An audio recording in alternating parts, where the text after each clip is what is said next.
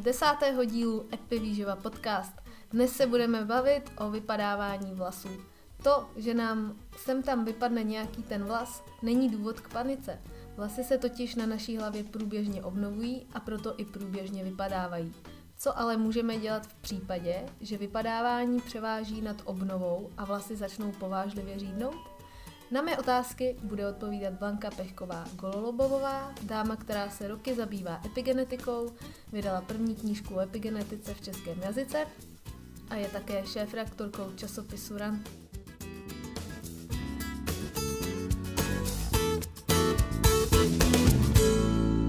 Ahoj Blani. Ahoj. Obligátní otázka, jak se dneska máš? Mám se dobře. Obligátní odpověď. Tak, to je nejlepší začínat takhle pozitivně. Takže když jsme si to ujasnili, tak kolik máme na hlavě vlasů? No, samozřejmě se to liší člověk od člověka, ale v průměru je to tak zhruba sto tisíc, zhruba osmdesát až sto dvacet tisíc. To není málo. Není to málo, je to hodně, takže, takže i když máme pocit, že nám vlasy padají, tak to dost často jako nic neznamená. Vlastně uvádí se, že pokud vypadne denně padesát až sto vlasů, což jako není úplně málo, tak je to furt v normě. Mm-hmm.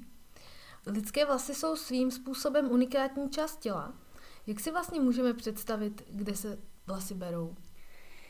Vlasy rostou z takzvaných vlasových folikulů, což je poměrně unikátní část těla. Je unikátní v tom, že se v ní vlastně i v dospělém věku nacházejí kmenové buňky, což hned tak někde v těle není. A to znamená kmenové buňky, aby jsme si ujasnili, kmenová buňka je vlastně buňka, u níž neproběhla žádná diferenciace, která se může proměnit na jakoukoliv jinou buňku. V této souvislosti jsem teďka nedávno narazila na zajímavý výzkum, který využívá právě vlasové folikuly na podporu hojení ran a tvorby jizev, že dokonce i když se vlasové folikuly transplantují na již jako vytvořený jizvy, na již zhojený zranění, tak dokáže to tu jizvu výrazně zmírnit a obnovit tu přirozenou funkci kůže právě díky tomu obsahu těch kmenových buněk, což možná i třeba v budoucnu narazíme na nějaké další možnosti využití, nejen na to hojení ran. Ale nicméně třeba v této souvislosti je potřeba zmínit, že lidi, kteří jsou hodně chlupatí, tak se jim právě díky přítomnosti vysokého počtu těch folikulů v pokožce líp hojí povrchový zranění. Jaký je životní cyklus vlasu? Životní cyklus vlasu má v zásadě tři fáze.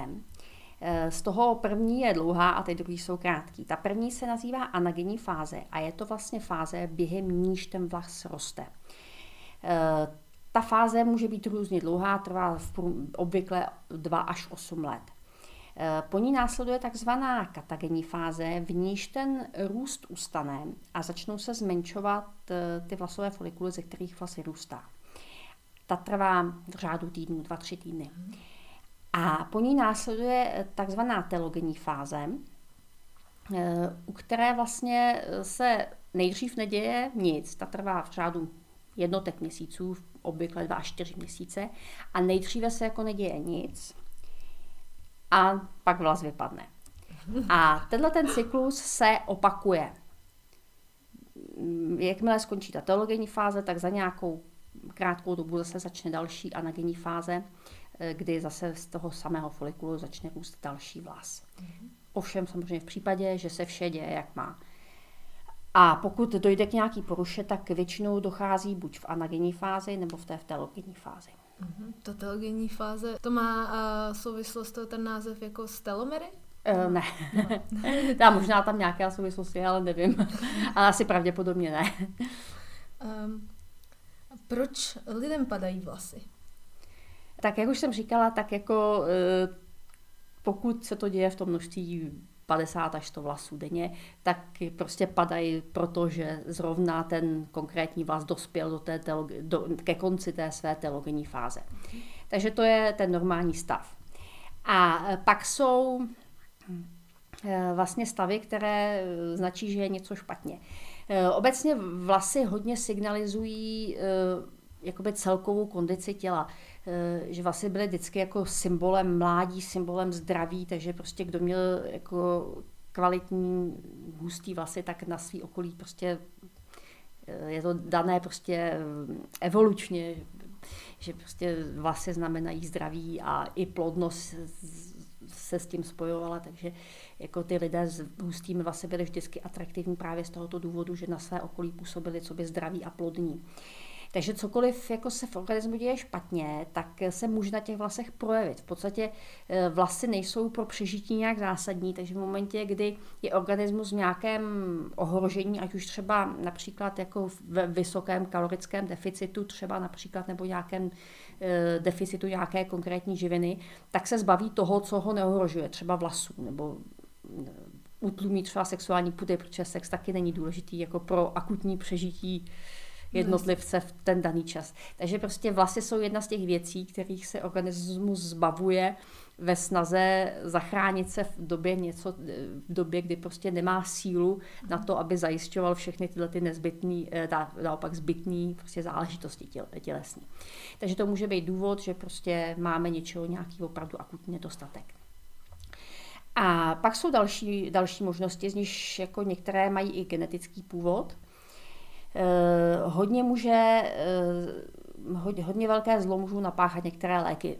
Typicky je to známé u chemoterapie, kdy je vlastně známo, že při chemoterapii ty vlasy vypadávají, ale třeba můžou to způsobit i léky na krevní tlak nebo hormonální antikoncepce. Tam to nevypadá samozřejmě tak všechno jako u té chemoterapie, ale i tyto léky právě můžou vypadávání způsobit. To je, tyhle ty léky většinou zasahují do té první fáze, do té anagenní fáze.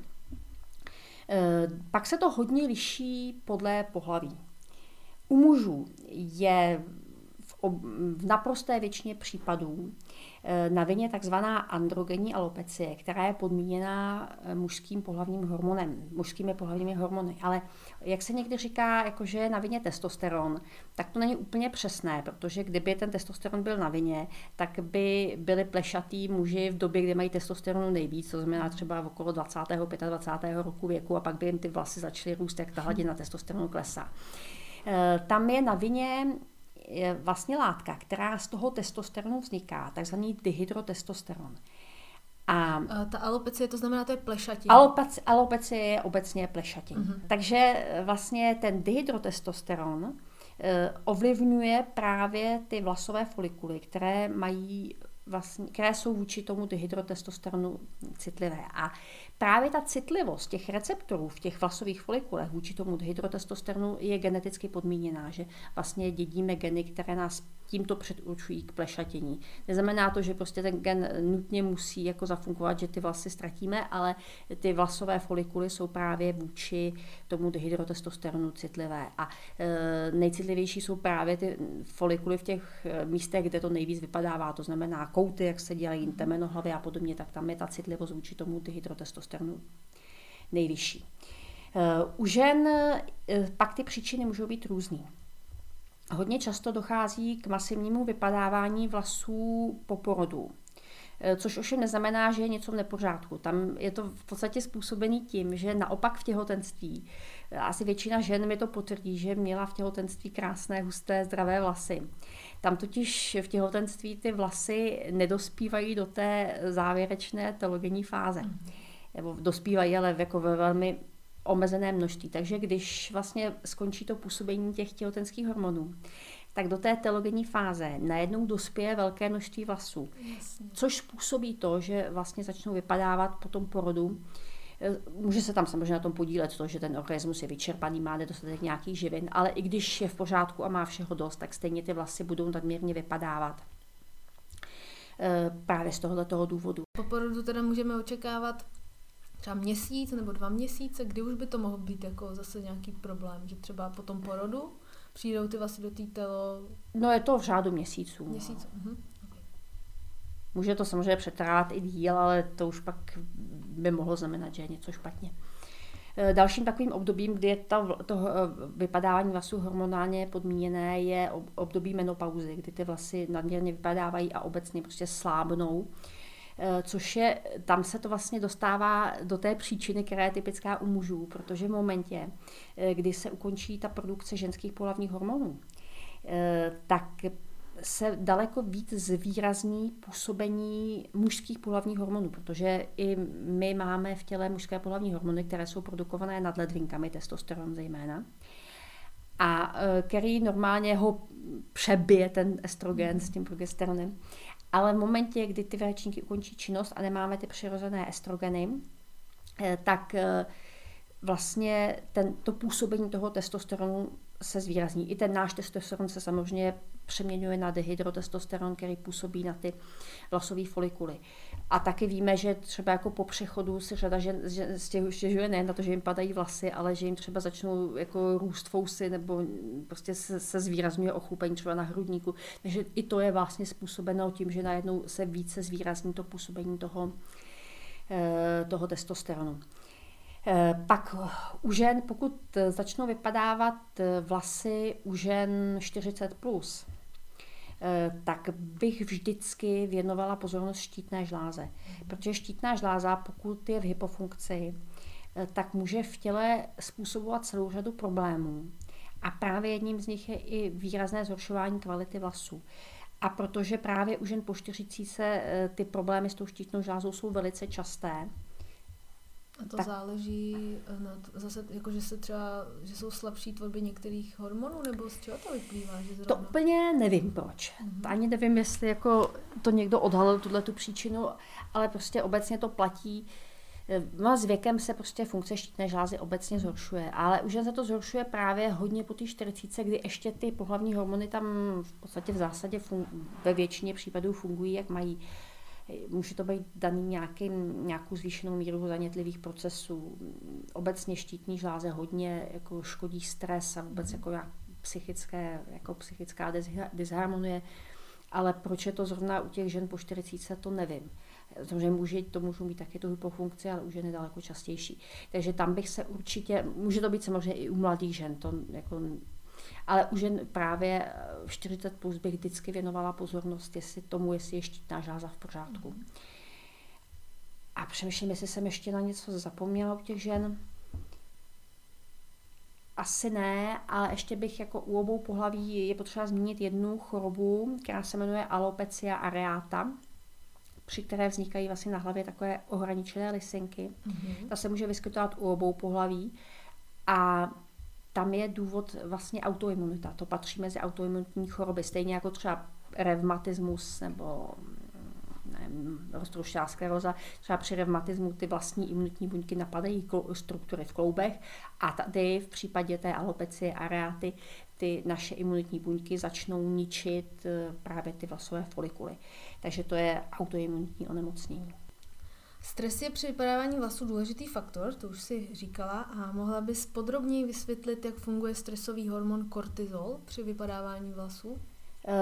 Kortizol vlastně ovlivňuje takové struktury, které se nacházejí pod vlasovým folikulem a které produkují signální molekuly, které právě spouští ten, ty procesy růstu vlasů v tom vlasovém folikulu. Signální molekulou si můžeme představit něco, co se naváže na buňku a dodá jí vlastně na nějaký konkrétní receptor a dodá té buňce tím signál, aby se uvnitř něco začalo dít. Mm. Takže právě tyhle ty struktury pod tím folikulem produkují signální molekulu, která se nazývá G A S šest, tuším, že, a ta právě spouští tu tvorbu, tu tvorbu těch, no ten růst těch vlasů, ten proces růstu vlasů. A právě kortizol potlačuje tvorbu této molekuly. Oh. Ale ještě tam podle mě hraje jako roli jedna věc. Protože stres obecně, když jsme ve stresu, tak to způsobuje takové jakoby stažení, nadměrný svalový tonus, který se projevuje samozřejmě celotělově, ale v některých oblastech těla se projevuje víc než v jiných. Typicky hodně známé je to v případě krční páteře a ramen. Tato oblast prostě na stres reaguje velmi intenzivně. Takže vždycky, když prostě člověka bolí krční páteř, tak najednou z ničeho nic, tak by se měl zamyslet, jestli toho stresu není příliš. Méně známý je to o jížďových svalech. Mm-hmm. se říká člověk, že má staženou prdel strachy. Že? A to je přesně to, že stres způsobuje vyšší napětí e, hýžďových svalů a vůbec svalů v oblasti pánve, což může zase třeba negativně ovlivňovat e, zdraví dolních končetin, protože se samozřejmě můžou měnit ty anatomické poměry, nebo anatomi, no, de facto může se měnit, prostě můžou vznikat nějaké svalové disbalance, zhoršovat se prokrvení dolních končetin a podobně. A třetí takovou strukturou, která právě na, na stres hodně intenzivně reaguje, jsou vlastně drobné svaly pod vlasovou pokožkou. To si někdy jako vyzkoušej, když třeba se cítíš ve stresu, tak, si to... tak vědomě, můžeš samozřejmě masírovat pokožku, ale můžeš zkusit jakoby vědomě uvolňovat. Na to jsou prostě různé techniky, prostě třeba jakoby prodýchávat tu oblast, nebo si představovat, já nevím, že na ní prší nějaký ozdravný déšť mm-hmm. a podobně. A s výdechem se to všechno prostě odplavuje. A v momentě, kdy se ti povede tu vlasovou pokožku uvolnit, tak vlastně zjistíš, že se najednou celkově cítíš jako líp, co se týče psychiky, protože to uvolnění té vlasové pokožky se prostě projeví na té okamžité míře stresu. A takže i to, že vlastně při tom stresu je ta, je ta oblast prostě stažená, tak to zhoršuje její prokrvení, to znamená zhoršené zásobení kyslíkem a živinami, takže tím vlasovým folikulům se hůře daří. Že? Jasně, rozumím. A to i kolikrát uh, jsem viděla v konkrétních situacích, že člověk něco řeší, je, je jako v tom stresu, že má stáhlý teda i ty svaly, a pak, když to z něj spadne, tak kolikrát vidíš, že i, ten, i to čelo jako najednou popadne, ten obličej se uvolní, že mm. fakt je to... OK, teď je otázka mimo naše papíry. Je možný, že třeba při jednorázovém nějakém jako velkém stresu můžou vlasy jako zešednout? Skutečně se to může stát, no. A to vychází z čeho? To jako ten stres udá takovou jakoby ďahu, že se to prostě stane, že on ten vlas zešedne, zestárne. E, může narušit, ano, ten stres, ten stres může narušit tvorbu těch vlasových pigmentů, ale jako je to velice řídké, jako než by se to stávalo běžně, ale jako skutečně není to jako pověra, skutečně se to stát může, ale je to velice jako řídká. U třeba u lékařů by to, u lékařů to může být nějaké velké, těžké operace. A ještě jedna věc, tím, že třeba vlasy šednou, ztrácí na kvalitě, nebo mění se nějakým způsobem něco v těch třech fázích cyklu toho vlasu? V těch třech fázích se to úplně nemění, ono to jde jakoby ruku v ruce, jako spíš ty procesy, obecně procesy stárnutí jako zhoršujou těmi, těmi mechanismy, o kterých jsme už mluvili, tak zhoršujou tu kvalitu vlasů, ty vlasové folikuly mají taky jako určitý počet cyklů, po který vlastně ten vlas z nich může vyrůstat, takže když se ten počet cyklů jakoby vyčerpá, tak ten folikul přestane fungovat, ty folikuly se zmenšují, prostě zhoršuje se jejich výživa. Takže to všechno e, jde s věkem, stejně jako ta ztráta toho pigmentu, takže e, není to nutně to, že by šedivění znamenalo jako zhoršení, e, znamenalo i padání vlasů, ale je to prostě, obojí jsou procesy související se stárnutím, takže to většinou jako i chodí často v ruku v ruce. Ale nicméně to šedivění samo o sobě nic jako neznamená. Podívej se na moje vlasy, já jsem šedivá už. Nejsi, já si šedivost představím teda trošku jinak. No. No tak jako máme barvy na vlasy, ale já jsem šedivá už od třiceti, že? No, to jsem se chtěla zeptat, že třeba my jsme měli spolužáka a on už měl třeba v sedmnácti, v osmnácti prvních pár šedých vlasů. I můj bratranec, jako celkem brzo. Ale pak třeba mám babičku a babička má teďka sedmdesát devět. A vlasy jí zešedly, až jak byl teďka covid. Hmm. Že byla sama a asi to na ní mělo nějaký vliv. A teďka trošku se jí udělaly šedý vlasy, ale jinak má svý. Žádný to šedivění je samozřejmě geneticky podmíněný, ale právě to úplně jako nesouvisí s celkovým stavem organismu. Hmm. Myslím, že jsou jakoby častěji jsou tím šedivěním postižený právě takový ty řekněme, jižnější typy, co mají takový ty tmavý, hustý, silný vlasy. Jasně. Takže tam to šedivění nastává dříve. A víme, proč to tak může být, že to jde zrovna takhle z toho jihu? Tak je to asi nějakým způsobem geneticky podmíněný, nevím přesně proč. Mm-hmm. Ale právě tam ty vlasy jsou jako obecně kvalitní a silní prostě z genetických příčin, takže tam to tu kvalitu jako dlouho, dlouho neovlivní to šedivění. Co si myslíš o nastřelování vlasů? Jaká jsou případně rizika? Tak jako ta rizika, pokud se, tam je, v rizicích je rozdíl, pokud se transplantují vlastní vlasy a nějaké darované vlasy. Pokud se transplantují vlastní vlasy, tak to nebývá obecně až takový problém, protože to tělo vlastně na tu vlas, svoji vlastní tkáň reaguje jako dobře. Můžou se tam samozřejmě vyskytnout nějaké problémy v hojení, zvýšené, zvýšená míra zánětů a podobně, ale nebývá to nějak jako extrémní, opravdu ty případy, kdyby to, ta hlava na to zareagovala, nějak extrémně jsou vzácný. Tam ty vlasy samozřejmě třeba pak vypadnou a tam se vlastně vždycky dojde k tomu, že když se ten vlas transplantuje, tak po nějaký době vypadne, ale pak tam naroste další. Takže to je úplně normální proces.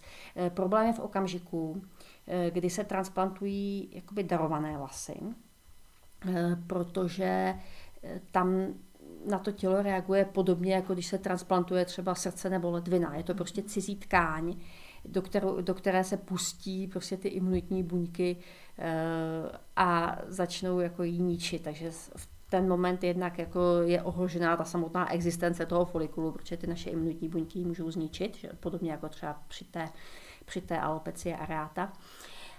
Ale samozřejmě se, tím, se s tím pojí mnohem, mnohonásobně zvýšená míra zánětlivých procesů v té oblasti, která může způsobovat další problémy. Takže vlastně pokud je transplantována právě tato darovaná kštice, tak je to většinou spojený s nutností e, užívání imunosupresiv, což potom naru, narušuje e, vlastní imunitu. Takže e, tak, e, použití této metody bych viděla opravdu v případě, kdy ten člověk s tím má opravdu nějaký zásadní problém. Mm-hmm. E, ale pokud se transplantují vlastní vlasy, tak tam ta rizika nejsou nějak zásadní. To je čistě na rozhodnutí každého člověka, co to pro něj ty vlasy znamenají. A, mm-hmm. Tak může, jako myslím si, že dost, hlavně u mužů, kteří začínají plešatět. Jakože já jsem si, já třeba na sobě taky mi připadá, že je nějaký muž plešatý, tak mu to fakt přidává na věku, nebo připadá mi jako starší, když, no. No, jako přidává to na věku určitě, no. Že ale to... nemluvím jako, že trošku prořídí vlasy, myslím opravdu takový no. Ty kola, že, že si jako myslím, že na tu psychiku to má velký dopad. Jako určitě, člověk musí mít po mně je vysoké sebevědomí, aby to ustál, že jo. Musí jako, samozřejmě to neznamená, že je vyřízený, může to být člověk, který bude třeba přitažlivý díky své síle osobnosti, mm-hmm. Ale je pravda, že když člověk přijde o vlasy ve dvaceti, tak najednou mu typují čtyřicet, že jo. Jo, jo, tak to pak je lepší jít úplně do hola. Nebo to je asi na těch lidech. Jak léčí vypadávání vlasů klasická medicína? Klasická medicína se zaměřuje vlastně na blokování enzymů, který se jmenuje pět alfa reduktáza a který je právě nutný pro to, aby se testosteron přeměnil na, na ten dihydrotestosteron. A jsou na to léky, vlastně dvě účinné látky jsou na to, jedno je finasterid a jedno je spirolakton. A pak ještě se aplikuje lokálně jako pomaže se to třeba na tu no pokožku. A teďka přesně nevím, jak se to jmenuje, a te, ale to z, z, z, podporuje prokrvení té vlasové mon, minoxidil, už jsem mm-hmm. se vzpomněla. Minoxidil, tak ten podporuje e, prokrvení vlasové pokožky, takže i přívod živin. Ale to je poměrně jako méně účinná metoda, takže většinou, nej, nejčastěji se používají ty léky, které jsou právě postavené na tom finasteridu. A jak moc to funguje?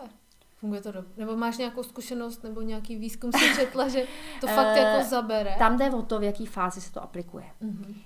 Mimochodem, dostaneme se k tomu určitě za chvíli, ale na blokaci toho enzymu pět alfa reduktáza se podílejí i některé doplňky stravy. Typicky třeba kurkumin z kurkumy nebo granátové jablko, ty taky umějí právě blokovat tu tvorbu pět alfa reduktázy a dokonce to umějí jakoby v obdobné míře jako právě ten finasterid. Je to jako zcela srovnatelný a navíc bez vedlejších účinků. E, pokud ve opravdu vzácných případech, jak v případě toho finasteridu, tak i třeba toho kurkuminu, tak se stane, že by ty vlasy jako tam, kde už nejsou, vyrostly. To opravdu musí být jenom v, aplikovaný v okamžiku. Máme, máme jeden případ, pak ho zmíním. Pak ho zmíním. Vím o něm. Vím o něm. Jako může se to stát, pokud se tato, tato, ta léčba aplikuje vlastně v okamžiku, kdy najednou ty vlasy vypadají. A e, třeba e, vlastně ten folikul ještě není mrtvej. On ta, e, ten dihydrotestosteron vlastně způsobuje, že ten folikul se postupně zmenšuje. Mm-hmm. Takže se postupně ztrácí jeho funkce, takže může nas, se tím i prodlužuje třeba ta fáze, kdy, e, kdy vlastně po té telogenní fázi ten vlas vypadne a trvá mnohem díl, než tam začne něco dalšího růst. E, a i ta telogenní fáze se prodlužuje. Takže vlastně pokud se to aplikuje v okamžiku, kdy ten folikul ještě není mrtvej, mm-hmm. tak, se, tak se může stát, že ty vlasy narostou v místě, kde, kde už prostě předtím nebyly. Ale to, je, to jsou opravdu vzácné případy, a, ať už v případě té léčby, nebo v případě, jako té medicínské léčby, nebo v případě užívání doplňků stravy. Spíš jde o to začít co nejdřív s tím a Jasně. zpomalit ten proces. Jasně. Uh, zmíním ten případ, je to pán z Hradce Králové a paní mu koupila právě kurperin na imunitu. Pán užíval, koupil mu postromeček dva a v březnu jsme ho tady měli. I s kolegou, ale koupili to vlastně, nebudu říkat, jako, no do kanceláře, dejme tomu, do kanceláře nakoupili to pro více lidí. Ale jako těm, něk- těm ne- dalším nevím, myslím si, že jim to až tak dobře nefungovalo, a tomu pánovi teda má vyrostly vlasy. Já si ho pamatuju, že měl právě přesně jako, jako na hlavě plešku a kolem prostě vlasy a teď máme porost. A myslíš si, že když by přestal užívat ten člověk třeba tu léčbu, ať už medicínskou nebo ty doplňky stravy, že to zase bude směřovat k tomu, že se vlastně ty vlasy přestanou růst? Že se to musí pořád jakoby dopovat? Jasně, určitě. Okay. Dobře, takže uh, jak si můžeme pomoci přírodní cestou? Jaké doplňky na bázi epigenetiky bys doporučila? Uh, tak už jsme zmínili právě ty dvě, ta, ty dvě, ty dva doplňky stravy, které uh, jsou schopny ovlivnit produkci, to, epi, to působení je tam epigenetické, že vlastně blokují ten gen, podle kterého se vytváří ta pět alfa reduktáza. A to je právě kurkumin z kurkumy uh, nebo granátové jablko. Mm-hmm. Uh, podobně působí i E G C G, ale tam to není tak efektivní. Ten taky blokuje právě tuhletu přeměnu. Uh, obecně jsou hodně důležité antioxidanty, protože ty pomáhají chránit vlastně všechny tkáně těla, i, i ty vlasové folikuly jsou samozřejmě poškozované těmi e, volnými radikály, takže i ty antioxidanty právě mohou pomoci zpomalovat ten proces těch nič, ničení těch folikulů u obou pohlaví. E, zajímavé u žen, nikoliv u mužů, bylo dosaženo poměrně slušných výsledků právě e, užívání antioxidantů společně s omega tři. Mm-hmm. Zajímavý právě omega tři v některých oblastech, ono je důležité, jsou tyhle kyseliny důležité samozřejmě pro obě pohlaví, ale v některých případech na to užívání reagují lépe ženy. A právě jeden případ je právě to e, padání vlasů a druhý případ jsou deprese. Tam taky výrazného zlepšení, výrazně většího zlepšení dosahují při užívání omega tři ženy. Tam pravděpodobně do toho metabolismu nějakým způsobem zasahují pohlavní hormony. Mm-hmm. Takže právě existují studie, kdy ty ženy užívaly řádově prostě mě, po měsíce, půl roku třeba, užívaly omega tři spolu s antioxidanty a opravdu došlo k zhoustnutí vlasů výraznému, měřitelnému. Tady upozorním na jeden doplněk stravy, který právě máte v řadě epigemik, a to je Okufit. Uhum. To je vlastně na oči. To, to je totiž takový můj oblíbený preparát, protože on kombinuje omega tři s dvěma hodně podceňovanýma živinama, luteinem a zeaxantinem. To jsou vlastně karotenoidy, které jsou výrazně silné antioxidanty za prvé a za druhé jsou součástí membrán buněk. A oni jsou důležité kromě očí i na mozek. Uhum. A právě další, další oblast, kde oni fungují, může být právě to padání vlasů. Takže To je takový můj docela oblíbený doplněk stravy, který jako je skoro škoda, že se jmenuje Okufit, protože si lidi myslí, že je jenom na oči, ale není. Je to prostě opravdu krásně udělaný. Mám, má, ten jako užívám, ne pořád, ale občas, ale jako vracím se k němu. Dávám ho i dětem, protože pro, ty, pro děti je právě lutein se zeaxantinem právě kvůli vývoji mozku jako velice důležitý. Lepší, než kdyby měli užívat jenom samotnou omegu? Takhle, ono ten Okufit té omegy neobsahuje dostatek, jo? Mm. Takže tam je to dobrý zkombinovat, určitě. Jo. Ale e, právě, já už jsem to tady vysvětlovala, myslím, když jsme se bavili v tom díle o mozku, mm. e, oni te, ten lutein s tím zeaxantinem, oni mají takovou zvláštní strukturu. E, normální karotenoidy, no normální karotenoidy, takové ty známé karotenoidy typu beta-karotén, mají takzvanou nepolární molekulu, která nepolární, pardon, jo, dobře to říkám, nepolární molekul. To znamená, že jsou rozpustné v tucích a, a mají jenom nepolární molekulu. Ale ty, ten lutein s tím zeaxantinem má vlastně na té nepolární molekule, má z obou stran takové skupiny, přichyt, jako v té struktuře jsou prostě skupiny, které jsou polární. Takže on díky tomu vytvoří v těch buněčných membránách takové přemostění, že vlastně ty buněční membrány jsou tukový, takže tam vevnitř je, ta, je ten nepolární řetězec a na jeho koncích jsou ty polární skupiny. A to přemostění je strašně důležité pro tu funkci té membrány a platí to nejen, zejména pro mozek, protože mozek obsahuje jako obrov, z celého těla nejvyšší koncentraci jak těch omega tři, které jsou také součástí těch buněčních membrán, tak právě luteinu a zeaxantinu. A teď nevím, co byla původní otázka. Jo, počkej, no vidíš, teď jsem se do toho taky zamotala. No to je jedno. Se, že jestli je dobrý kombinovat omegu, jestli omega tři je dostatečná jenom pro, pro ty děti.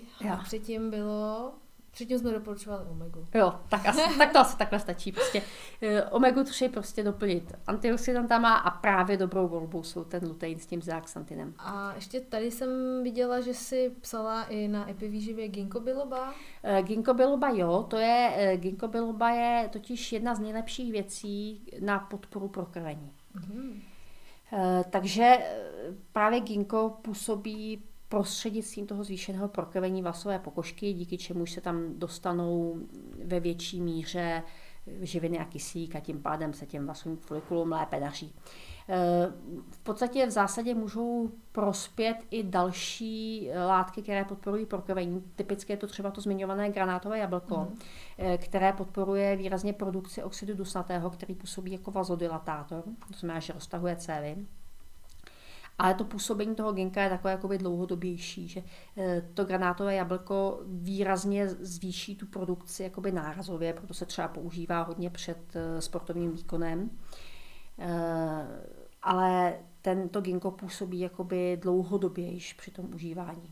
Mhm, tak jsem tady ještě se dočetla probiotika, genistein, vitamíny, minerály, D tři. Jo, ano. D tři je vlastně taková živina, která je důležitá skoro na všechno. A navíc skoro každý jí má nedostatek. Zrovna nedávno jsem se o tom bavila s naší praktickou doktorkou, která je taková jakoby zodpovědná, že když dělá preventivní prohlídky a posílá, dělá, posílá krev na rozbor, tak nechává stanovovat hladinu. Tak to je hodně zodpovědné. Hladinu D tři a říkala, že jako se v posledních jako let, několika letech, co to dělá, takže se snad nesetkala s nikým, kdo by toho Dčka měl dostatečnou hladinu. E, takže užívat D tři se vyplatí prostě furt, hlavně v zimě, kdy je nedostatek slunečního záření, protože D tři taky vzniká právě v pokožce působením U V záření. A právě ten vitamin D, na rozdíl od ostatních vitaminů, má epigenetické, no, takhle jsem to většina vitaminů působí jako takzvané kofaktory, že jsou součástí enzymů. Mm-hmm. To znamená, díky tomu můžou mít také epigenetické působení, ale je jakoby nepřímé, že, není, že epigeneticky nepůsobí ten, samý, ten, ten samotný vitamin, ale ten enzym, kterého je součástí.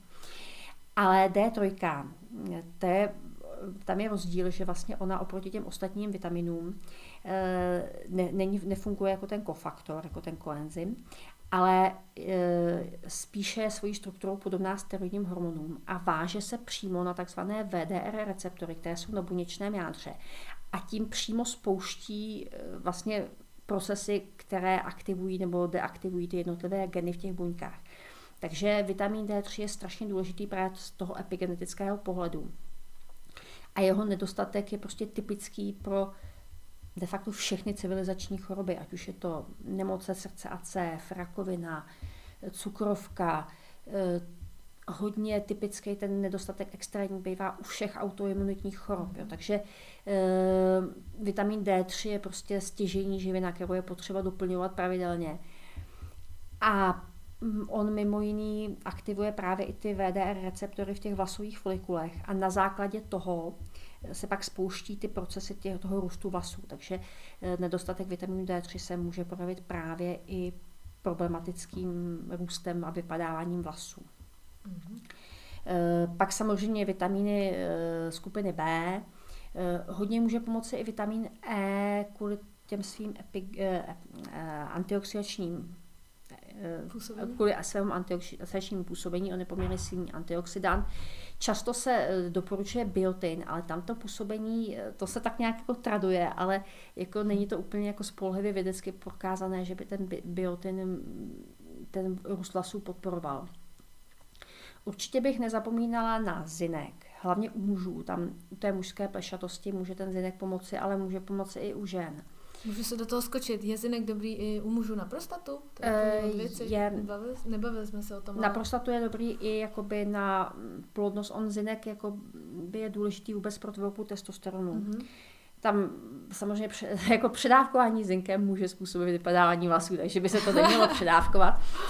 Ale e, vlastně na ty všechny jiné mužské funkce je ten zinek jako velice důležitý. E, a právě proto vypadání vlasů je prospěšný a ještě je dobrý e, si dávat pozor na selen, protože nedostatek selenu je v populaci taky poměrně častý, protože hlavně v našich, v našich oblastech v Evropě, protože evropské půdy jsou hodně chudý na selen a tudíž i ty plodiny, které tady rostou, mají nedostatek selenu. Takže například Finsko obohacuje půdu selenem v rámci nějakého hnojení, nevím přesně, jak to funguje. A opravdu se jim to jako projevilo pozitivně na zdraví populace. A ten selen nejenže jako je důležitý pro růst vlasů jako celkově, ale jak jsem mluvila u těch žen po čtyřicítce, kdy je potřeba brát ohled na štítnou žlázu, když vypadávají vlasy, tak selen je extrémně důležitý právě pro funkci štítné žlázy. Štítná žláza vlastně obsahuje vůbec nejvyšší koncentraci selenu v celém těle. Jasně. Super, děkuji za vyčerpávající odpověď. Pokud se vám náš podcast líbí, můžete nás podpořit tím, že tento díl budete sdílet dál mezi své přátele, nebo nám také můžete na vaší poslechové platformě udělit pozitivní hodnocení. Pro ty z vás, které epigenetika baví a zajímá, mám tip na knihu, kde se toho můžete dozvědět ještě mnohem více. Kniha se jmenuje Epigenetika, chytrý průvodce pro každý den, kterou napsala Blanka. Můžete ji zakoupit na e-shopu nástroj zdraví tečka cé zet. A jako bonus pro vás mám promokód na patnáct procent slevu. Kód zní geny pod kontrolou, vše malým písmem. Takže tímto se s vámi od mikrofonu loučí Blanka, ahoj. A Petra Eliášová, přejeme vám úspěšný vstup do nového roku, pozitivní myšlení a zdravé vlasy.